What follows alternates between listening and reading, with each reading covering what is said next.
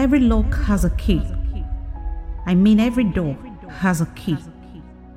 That your sitting room and your kitchen are in the same building doesn't mean you can access both with the same key. That is how it is with everything that God has given to us. Everything God has put in place for us is a key and does serve. Everything serves. Your beauty serves. Your intellect serves.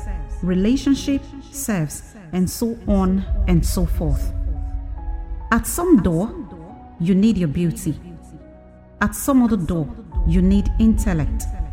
At another door, you need relationship. And yet, by another door, you need character. That your beauty opened a door for you doesn't mean it has capacity to open every door for you. You need everything that God has put in place. Therefore, let him that has wealth not rule out him that has beauty. Let him that has beauty not rule out him that has character. Let him that has character not rule out him that has strength.